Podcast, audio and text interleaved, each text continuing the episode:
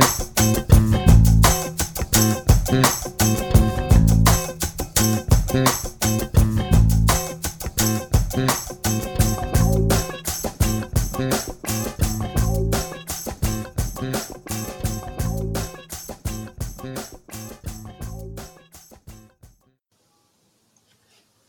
back to another episode of the Red Reporter podcast. I'm your host, Wick. We are coming to you on, uh, what is it, Thursday night? Yes, Thursday night, game one of the St. Louis Cardinals series in uh, Great American Ballpark. Sonny Gray was positively brilliant tonight. Uh, only went five innings because his pitch count was pushing 100, but struck out 10 guys. Took a no hitter into the fifth inning and finished with only one hit and three walks allowed, no earned runs, stretching his career best uh, scoreless streak to 18 innings, which is the good news in Cincinnati Reds land these days. Um, unfortunately, the bad news is it's also the day after they got shellacked uh, 17 to 7 by the Washington Nationals for their fourth loss in a row. It completed a sweep at the hands of the Nationals. Um, one of those moments where you look up and say, hey, uh, when you're what seven games under 500. You can't afford to lose any games, much less get swept, much less get beaten 17 to 7 with uh, Trevor Bauer on the mound having allowed nine earned runs, which was the most he's ever allowed in his big league history. So, um, kind of a bit of a, a, a, tipping point in Reds land right now. Um, the the pipe dreams that we had for the longest time about actually making the the postseason this year appear to be uh, a little bit more of a long shot than they ever were, especially now that we've only got what 42 ish games left in this season. So, uh, here to kind of break down what we've got on our hands at this point, we've got a couple veteran red reporters uh, in Cincinnati. We've got former fearless leader Brandon Grayling. BK, what's going on, buddy? Not much, Wick. How, how's it going? Uh, it's it's going well. It's it's weird. There's there's so many good things about this Reds team and about what they've done and about where they are uh, that yeah. Like you, you, you want to be excited about it. It's the first like August 14th, 15th that we've had where there's still relevance in what, yeah. six years. Um, but they're still kind of stumbling and tripping and falling over themselves. So yeah, it's it's they took that the all the excitement of uh, you know the Aquino game is, is I guess what we're calling it, and uh, then they had four must win games in a row that they lost. Yeah, yeah, what ten to one over the Cubs at home in the biggest series in Great American Ballpark in six years. Got to within what three and a half games back of the second wild card, three games from the 500 mark. Aquino blasts three home runs. They wreck the Cubs and then just completely fall on their face after that. Um, also yeah. joining us in uh, uh, in Charlottesville, Virginia, we've got uh, Mitchell Clark, the Arkansas, not Virginia Reds fan. Uh, Mitch, what's going on, buddy? Oh, not a lot. Um, you know, finally got to see this team play in person just in time for. Uh, oh man. Away. So went to DC for Tuesday night's game and saw an offense put up one run on a guy who had was pushing a seven ERA on the season. So kind of like what you'd expect in 2019. Yeah, but at least at least you didn't get up there for the uh, the 17 to seven game because uh, that 17 to seven game that's a polite way of putting the fact that it was 17 to four uh, at one point. Um, yeah, it just kind of seems like the way the Reds uh, have been all season is what you've seen play out in the last week, which is um, pick up some big wins, look like they're building momentum, and then just completely have it reverse immediately before they could ever get anything uh, going significantly beyond that. Um, uh, they're 55 and 55 after their one and eight start, and you look up at this team, and they basically have all of the recipes that you get in 500 teams, which is lack of consistency, lack of big time production offensively when you need it the most, uh, and bullpen issues, which is something that we didn't see to start the season, but has certainly certainly jumped up lately. Um, I guess. Is, is it you know I, I wrote last night that it basically is stick a fork in the Reds season at this juncture. They're 56 and 63 seven and a half games back of uh, the closest possible last ditch effort uh, wild card spot, and they're behind what half or no twelve of the fifteen National League teams right now. Um, what are your thoughts on where the Reds are at this juncture? And obviously, we saw David Hernandez DFA'd and um, move on, and Jared Hughes claimed by the Philadelphia Phillies today, um, which kind of continues a trend of turning over the uh, the 2019 leaf and looking beyond 2019. Uh, what are your thoughts on where the Reds are, uh, both in 2019 and in this stage of the rebuild, and whether or not they're finally decisioning to punt 2019, so to speak, um, really is the right one, which is something that we've seen happen this week. Um, Arf, what do you think, man? Uh, you know, I don't really think, as far as how the front office is thinking, it's any different than it was at the trade deadline. You know, they made that move to get Trevor Bauer for 2019, and you know they hoped maybe this team can put a run together. I mean, sorry, they made that move to get Trevor Bauer for the 2020 run, and hoping that you know maybe they can string some wins together and push for the playoffs in 2019. And mm-hmm. so I think the last week, even though they, like you said, they got within three and a half games of the wild card after the Cubs series, and you know things were looking up. The last four games have just shown that 2020 is hmm. still a goal, and the moves that they've made in the last week with you know getting rid of Hughes and Hernandez, and then uh, you know signing guys like Freddie Galvis and uh, and Gausman, um, they just it's just furthering that those moves along. Yeah, you know, it's, it's funny to, to note the, the the transactions as a whole. You look at what they did at the deadline, and you look at what's happened in this August um, non waiver trade period, but waiver claim period, which is an interesting development in its own right. Um, what the Reds have done is they've jettisoned Scooter Gennett and Yasiel Puig. Um, they've let David Hernandez go and Jared Hughes go, all guys who weren't under contract beyond 2019. And obviously, Hughes had an option, but I think today's uh, transaction pretty well signaled that they weren't going to pick that up this winter. Um, and in the process, they brought in Trevor Bauer. They've claimed Kevin Gausman, They've claimed Freddie Galvis, all guys who have team control for 2020. Um, you look at the bulk of those transactions, they all look good on paper. They've all looked good for the most part, aside from Bauer yesterday in 2019. Um, but then you also look at the guys that that's given playing time to. And it's given playing time to Aristides Aquino, who has absolutely destroyed the ball since coming up to the big leagues. It's given time to Josh VanMeter, who has similarly hit the snot out of the ball and gotten on base at a phenomenal clip. Um, all of those moves don't signal that 2019 was a punt. They've gotten better by all of those moves, including getting rid of Puig and including getting rid of uh, Scooter. But still, even that has not been enough to make 2019 some sort of miraculous recovery. Um, BK, what do you think, man? Yeah, I mean, I, I, think that you know the the line that we heard from the front office around the deadline was was kind of lip service a little bit. Of you know they they were they were kind of were talking about oh we're still in it we're still you know in contention and you know the moves that they were making weren't really reflecting that. Obviously, getting rid of Scooter Gennett and and Puig being being the big two. But yeah, I, I, think that this these kinds of moves are things that I, I, think we have been wanting them to do in past years. That you know, even last year when you look at uh, what they when they had Matt Harvey here, you know. At the trade deadline last year, we were saying, "Hey, let's get rid of Matt Harvey. Just get something for him. Give someone else's innings." and and it seemed like they just couldn't bear to do even just that move. And this year, there you, I, I think we've seen a huge step forward in just kind of the urgency of getting guys playing time, getting Aquino playing time, getting you know Josh VanMeter in there, getting Matt Bowman you know back in the bullpen today. Guys who you know you have under contract for next year you know, Jared Hughes isn't going to help you next year. Why not give his innings to Matt Bowman? Why not give his innings to Joel Kuhnel?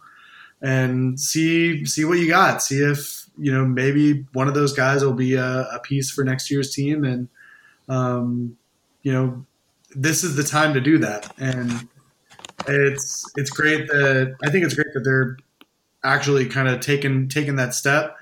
Uh, I don't know why Jose Iglesias is still around getting as much playing time as he is, but uh, all I think all the rest of the moves they they made have been great. You know, that's a, that's a good point about Iglesias, and it's something we kind of peripherally touched on in the uh, the Red Reporter Slack channel earlier today, um, but it revolves around um, this newfangled August transaction system, which is no mm-hmm. trades but players getting claimed. Um, and what you're seeing is a lot of guys who either are pending free agents on teams that aren't winning anything this year and they're willing to let them go, which is what you saw with Hughes today, going to the Phillies, who look very much more competitive for a wild card spot right now and need that back end depth and are you know willing to pay seven hundred fifty thousand dollars of his salary to find out if he can recapture the form he had last year, which admittedly was very very good. Um, but you're also seeing guys uh, like Gausman, like Galvis, on rebuilding teams that have decently large financial obligations on them right now, but no pure commitment because Gausman's got one more arbitration year. Freddie Galvis has an option for next year.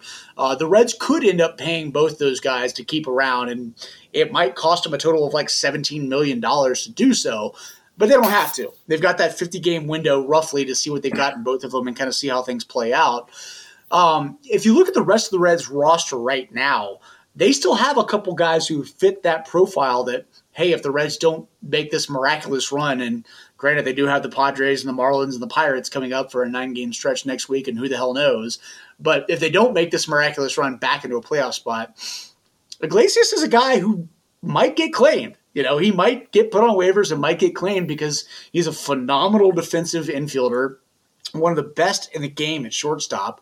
Um, but you also look at their pitching staff and you see a guy like Alex Wood, who the Reds obviously wanted to be a bigger part of the staff this year. Uh, and they're paying him, what, eight, nine million dollars uh, to be a part of that pitching staff this year. But back issues sapped so much of what he was supposed to provide them this season. Um, and they've already kind of moved on from him as far as I'm concerned because they went out and got Bauer, who looks to be kind of the wood for 2020, if you think about it that way. Um, what are your thoughts on the idea that maybe they're still giving Alex Wood starts and maybe they're still giving Jose Iglesias starts because they want those guys to get claimed too, and it's a way to move on from them um, because they're valuable assets to other teams out there. Uh, BK, what do you think? Yeah, I mean, I, I think that that's it's a possibility. I'm, I mean, it's. I think we're still kind of trying to figure out what this new trade deadline system will mean for baseball. I, I think it's it's kind of a work in progress as far as what we're seeing because it's it's not something we've seen before. But you know, I it's it's definitely interesting because it's like I, I feel like even with a guy like Iglesias, you know, if the Reds were going to get rid of him at the end of the season, you would think that they would have tried to do something for him at the deadline, even if you know it's just a straight up, you know, maybe get a lottery ticket like you did with uh, with Scooter Gennett. You know, maybe you know get whatever you can for him at that point. Um, but you know, it's this waiver system is, you know, really you just having someone take his salary and you're not actually getting a prospect back. You're not getting anything back except for really just the playing time that you would have for another player. So yeah, I don't know how much of it's just that.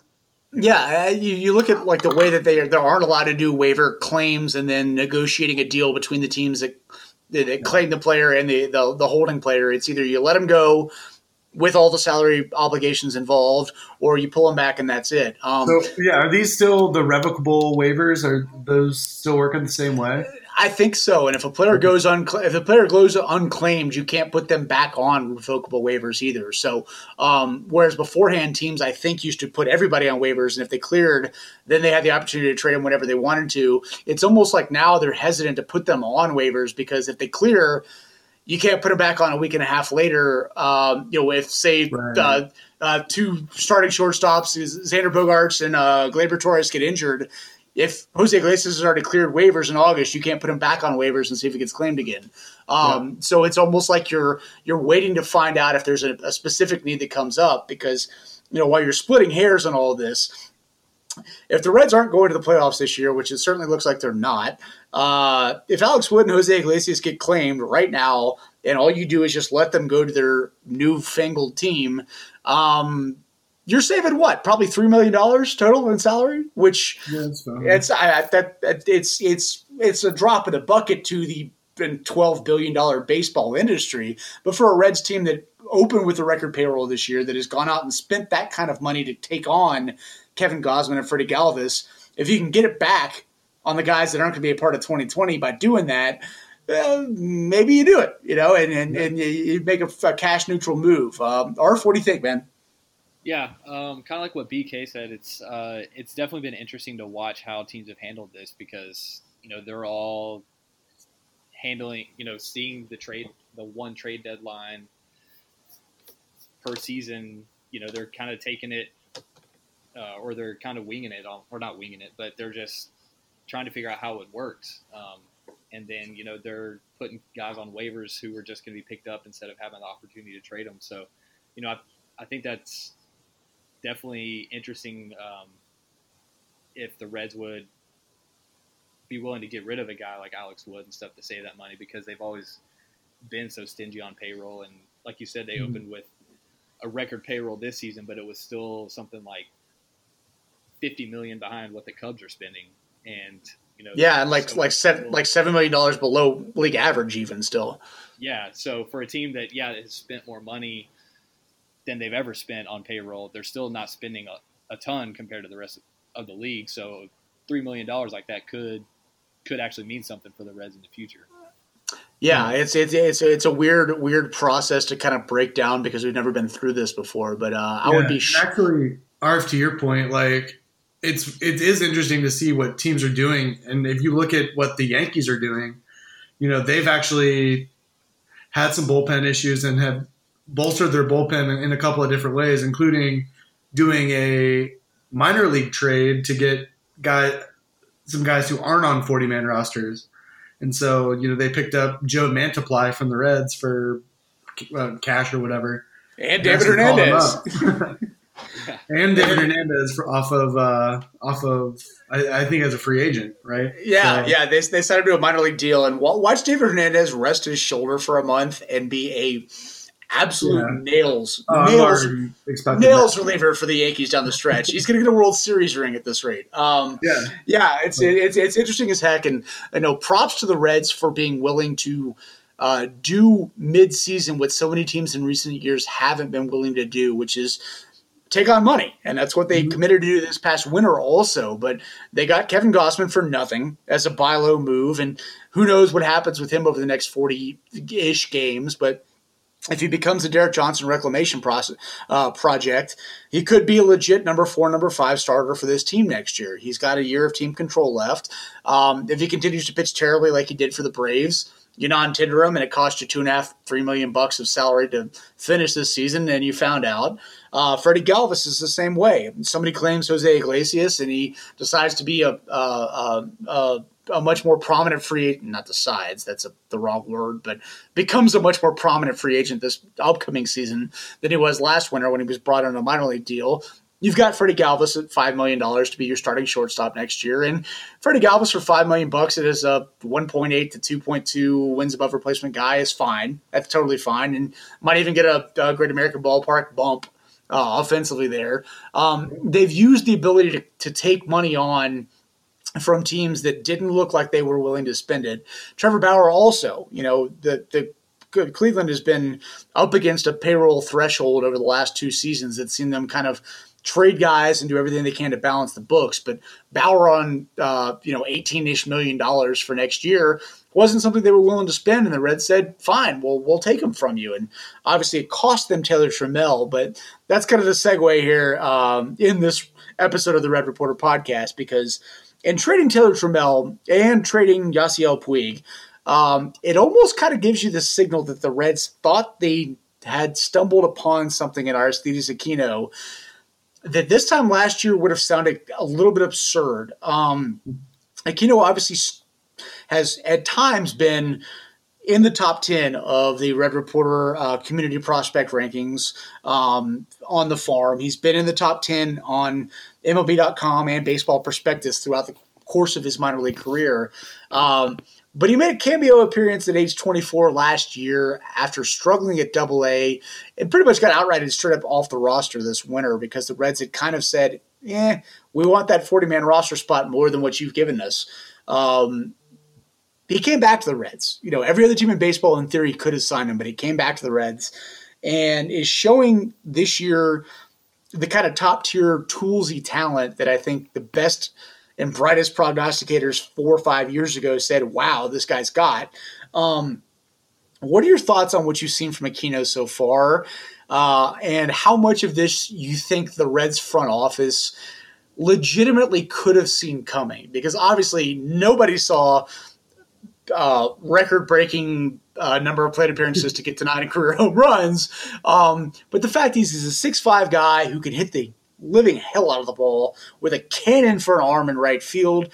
Um, he's toolsy. Like there are reasons why he was as attractive as he's been for years. Uh, what are your thoughts on what you've seen from him so far, and how much credit you can really give the Reds front office to turning things over to him at this point? Um, Arf, how about you go first?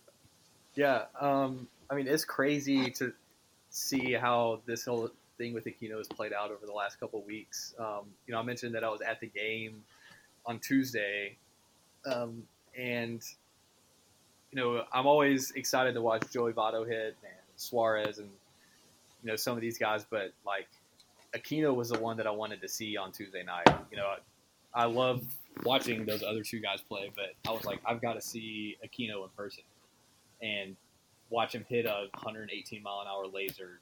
you know, and uh, you know, see him gun someone out from almost 102 in outfield. Um, of course, he, with my luck, he went like over four, but um, it was it's still like it's been pretty awesome to watch because even though the Reds have over the last four or five days kind of played themselves out of playoff contention, like this, he's still exciting and he's a reason to watch the games now.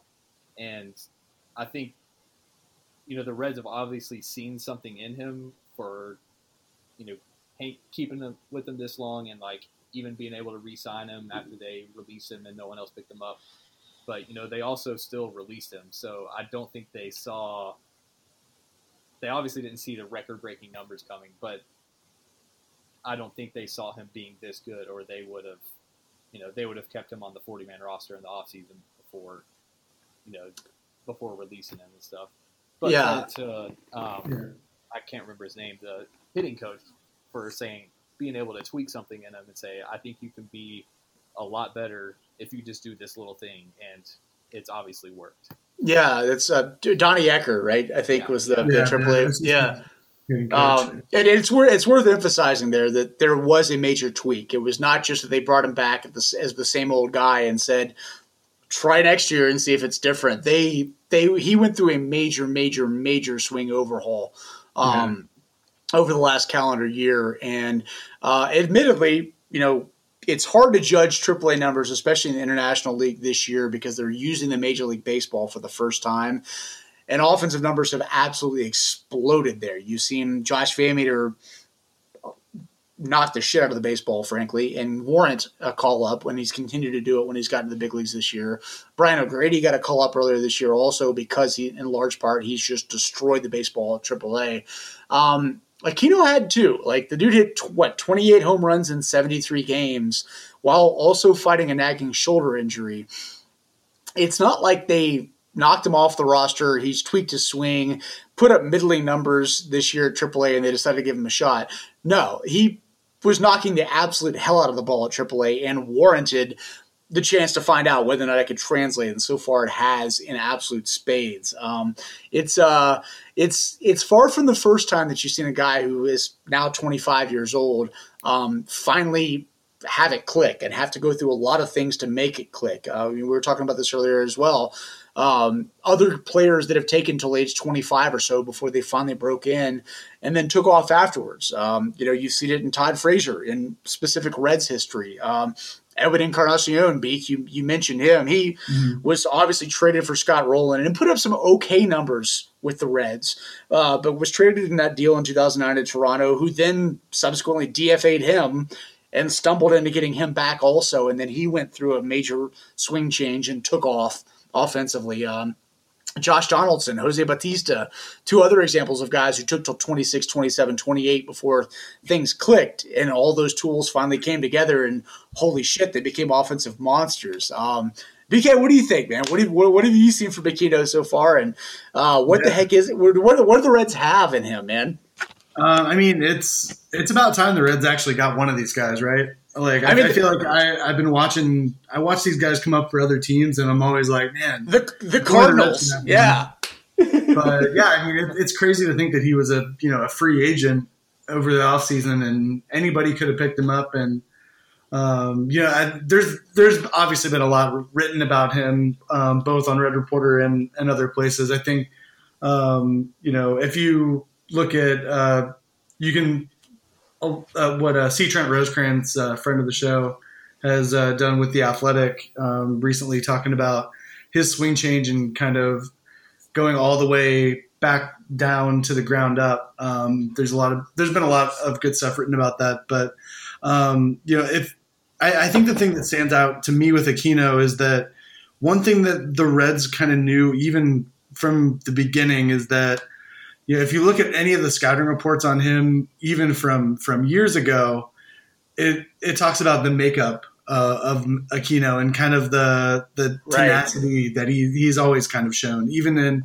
even when you know his his swing wasn't really working for him. Uh, you know, obviously to, to this extent, you know his you know he's kind of a student of the game type and is is always looking to learn and is it just kind of brings the right the right mindset the right attitude to it. And i i mean i i think that that's it just kind of goes to show that obviously the reds knew that and were willing to invest more in him than they already had. And um, you know it's it's a testament to to the reds development department that you know they've been able to get you know now the player that they have out of him, and um, you know really if you look at him, I mean I if you think about like two weeks ago, we were saying, oh, you know, hey, maybe give Aquino some time, give Ervin some time. I'm I'm ready to pencil him into the lineup for the next three or four years in right field for the rest. Like, bat him clean up, do whatever. Like, it's it's working. If if he can keep this up, like we're like it's it's a good it's a good problem for the Reds to have to have another guy that uh, they need to get at bats to. Yeah, I, I think you're absolutely right, and I, I also think it's worth mentioning that you know as much as you want instant impact, the moment any major change is made at, at, at the big league level in, in, in major professional sports, um, what the Reds went through offensively to start this season, and still, you know, if you look up at their overall numbers where they stack up with the rest of baseball, uh, it's not been the most endearing first year uh, for Turner Ward, the uh, the new hitting coach of the Cincinnati Reds. Um, but you start to look at some of the things that you begin to see trickle out in the second half of this season. Uh, you start to look at how Ward and Donnie Ecker have worked with guys both at the big league and AAA level over the course of the last, you know, six, seven months. Um, you've seen Josh VanMeter in a new stance over the last calendar year and how much better he's been since he took that on. Uh, Aquino, obviously, we just detailed as well. Um, you saw Joey Votto stop choking up and start standing up straight at the plate. And over the last, uh, I think I looked at it last night, he's got an 844 OPS over his last 63 games, which is that Joey Votto like? No, it's not, but he's also 35, and that's way better than he was to start this season. Um, you started to see Nick Senzel stand a little bit more upright at the plate as well, with a little bit slightly open stance compared to what he'd been before. Uh, Phillip Ervin, who just socked another double into the corner in the eighth inning here against the Cardinals. Um, has absolutely been on fire this season. Uh, you almost have to wonder um, how much of this is finally starting to sink in and why the Reds front office is so excited about what they've already got in place for 2020 because you're beginning to see those kind of things play out at the big league level with the players that they've got under control for next year. Um, I guess how to how to transition to this. I guess what are your thoughts on that and what the Reds might still want to try to address between now and the start of the 2020 season, considering they've done so much already to give themselves pieces to have for 2020. Um, because it looks like the ones that are going to be around beyond this year are beginning to kind of uh, round into form already. Uh, BK, what do you think? Yeah, I think I think the Reds are in for a tough offseason because it, there's a lot. I mean, with just with a lot of tough decisions to make because you really, you know, with the way that this roster is set up, you know, really you have Trevor Bauer for one more year. You have, you know, this core really is built to win in 2020. Now, what happens in 2021 is anyone's guess, but they really need to make 2020 count. And, you know, they, they have a lot of guys who have shown promise this year, but it's, it, you know, I'm not sure how much of that is going to translate into a championship winning team next year. Like, you know, when you, when you look at it, you know, there's there's still some inconsistency issues. There's still, you know, we're we've been seeing this over the last week, right, where the offense has just kind of disappeared, and um, you know, even when you know guys are hitting and you know the season's in full swing, um, there there still are some question marks there. I think that they could probably use another bat just at any any point, like at anywhere just to kind of shore things up and and get some more consistency in the lineup. Um, obviously, I think there's there's definitely some bullpen issues that need to be addressed, especially now that they're big. Uh, they're they're two kind of bullpen anchors that they picked up uh, prior to last season are now uh, out of the picture. So um, I, I, think that there's there's still some work to do, but you know I, I have a lot of faith in uh, in Dick Williams and Nick Krall to think outside the box and and come up with some interesting solutions to to these issues. Arf, what do you think? Yeah, um, you know, I agree with what BK said, especially on the bat. I mean, I, as much as Tucker Barnhart you know, has been around this team. I think we probably, or the Reds probably need an upgrade at, at catcher.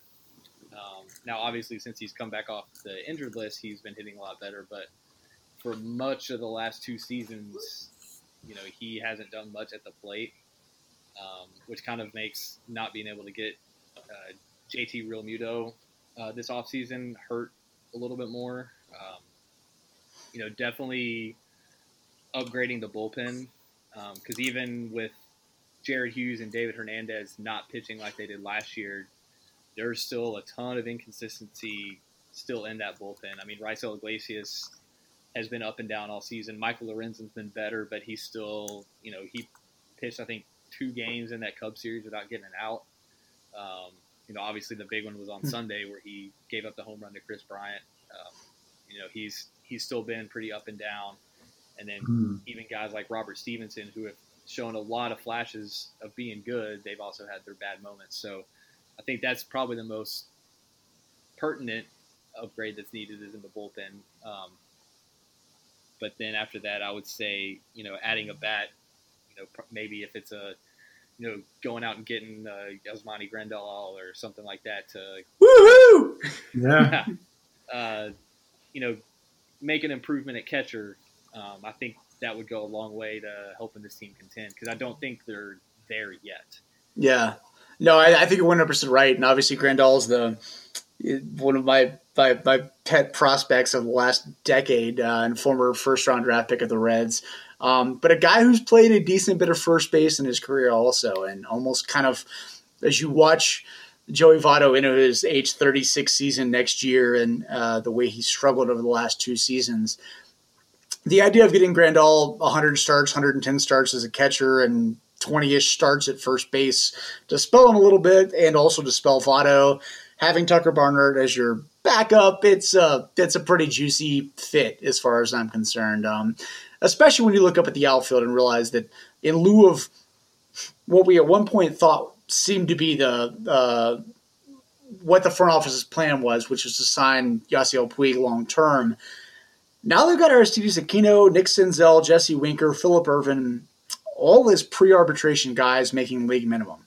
Um, you got Eugenio Suarez signed long term to a fixed rate. You know exactly what he's going to cost. Uh, Freddie Galvis at five million bucks to play shortstop is not outlandish by any stretch of the imagination for a starting shortstop in big leagues. Uh, if that's the the route they chose to go, if you put Josh VanMeter at second base, he's also a pre-arb guy. Um, yeah, the starting rotation is going to be expensive next year. Uh, it, it, really is. You've got Trevor Bauer and Anthony DeSclafani in their final years of arbitration.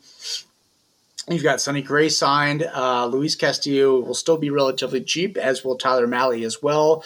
And you're going to have to spend some money on the bullpen. But if you look at the way the money's coming off the books, uh, based on what they've shed this particular season, uh, there still should be plenty of money to work with this particular offseason. And it seems like the Reds have positioned themselves well uh, to be able to go out there and spend a little bit if they choose to. Um, and also have found a pretty good core to where, as much as 2020 looks like it should be the season, even if it's not and it doesn't pan out that well, what are you losing off of the 2020 roster? You know, you're losing Trevor Bauer. You traded Taylor Trammell to get him. But aside from that, you're not really losing a whole lot else, you know. Um, so I, I, I, admire the way that the Reds have gone about kind of bridging this gap, finding a way to make August, at least the first two weeks of August, more competitive for the Reds this year than it has been in recent years. Uh, but also didn't mortgage the 2020 season in, in, the process or 2021, 2022, It might have just stumbled on some pretty good uh, uh, assets in the process also. So. Um, as frustrating as it's been to watch them kind of stumble this entire season, and obviously the last four games have been indicative of that, but it really has been a stumble this entire year. You know, they've been on the cusp of being much, much better than they their records suggest they are. Uh, it just it wasn't a get over the hump year, but a lot of teams that eventually break out go through these kind of stumble years first, and hopefully, especially when you consider how much they're bringing back off of what this roster they've currently cobbled together is. Um, I, I, think it could could set up pretty well for a 2020 run. So, um, I guess with that, we're we're running a little bit shorter than we have in, in previous times, but it's also the nearing the end of this particular game, and and we've also been in pretty transitional. Uh, um, go for 2019 slash look forward to 2020 mode at Red Reporter. So maybe we wrap this one up a little bit close or a little bit shorter tonight than we have been. Uh, you guys have any final thoughts?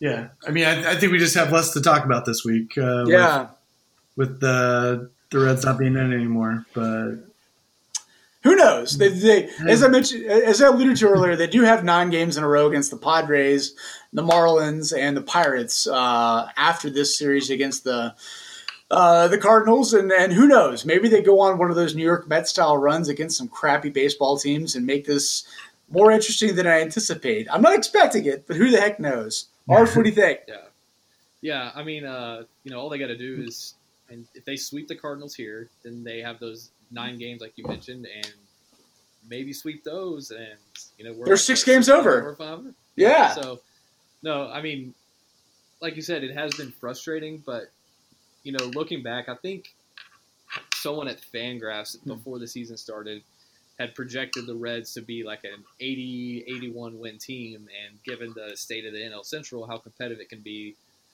they might just be a team that sneaks into the wild card or sneaks into the playoffs if things fall right. Well, they started one and eight, but since then they've been exactly a 500 team, so they've pretty much been the team that we've expected them to be. They've just kind of put themselves behind the eight ball that's at the start of the season and have never really been able to catch back up to that. Yeah. And so, I mean, yeah, it's been frustrating, especially once you get into August and you're playing competitive and there's some hope and and then it kind of just falls through when you lose four games in a row. It's still it's it's been a lot more fun than sitting here like 20 games out in mid August and it's just like, well, hmm. let's watch, you know, Lisalverto Bonilla like, throw a few innings here. And, uh, yeah, and so it has been a lot better having expectations and and and hope to you know maybe in a month and a half you're hoping that you're in the playoffs or in the wild card instead right. of, yeah. instead of that hope going away in May. So. Well, yeah, it's, it's been frustrating. It's it's been a lot better than it could have been. It's a step forward. Like this team has been absolutely competitive. You know, like yeah. with a, a, few breaks here and there, this team is three games over 500 right now, and that means every game from here to the end of the season is relevant. And, and right. there's, you know, you if you I, I, think if you took at the pool of data that you've seen from the roster the Reds have had for this entire year and you simulate it 100 times, they make the playoffs a couple times. You know, they do. Like that. That's it. They're not.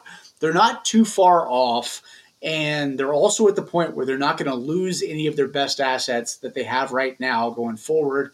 Um, and they've got the ability to add more, and I think that's the exciting point about where they are in this uh, year six, year five ish, six ish of this uh, this rebuild is that they've put together a pretty good team.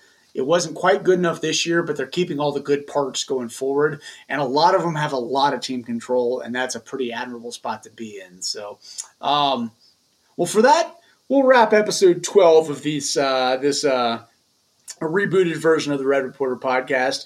You can find us on iTunes. You can find us most everywhere, maybe not Spotify. Sorry, Baseball Jones. They're kind of complicated. um, but you can follow us on twitter.com at Red Reporter. You can occasionally find our stuff on Red Reporter at or on Facebook at Red Reporter Fans. Certainly look us up at redreporter.com where we put a lot of this yapping into words and hit publish on stories. Um, but yeah, check us out. We uh, we still will be following this team vehemently throughout the the next uh, 40 ish games of this season and into the offseason as we kind of figure out where this Reds team can find a way to make uh, make a playoff run realistic in their future. So uh, for our for BK, thanks for listening, and um, we'll see you guys next week.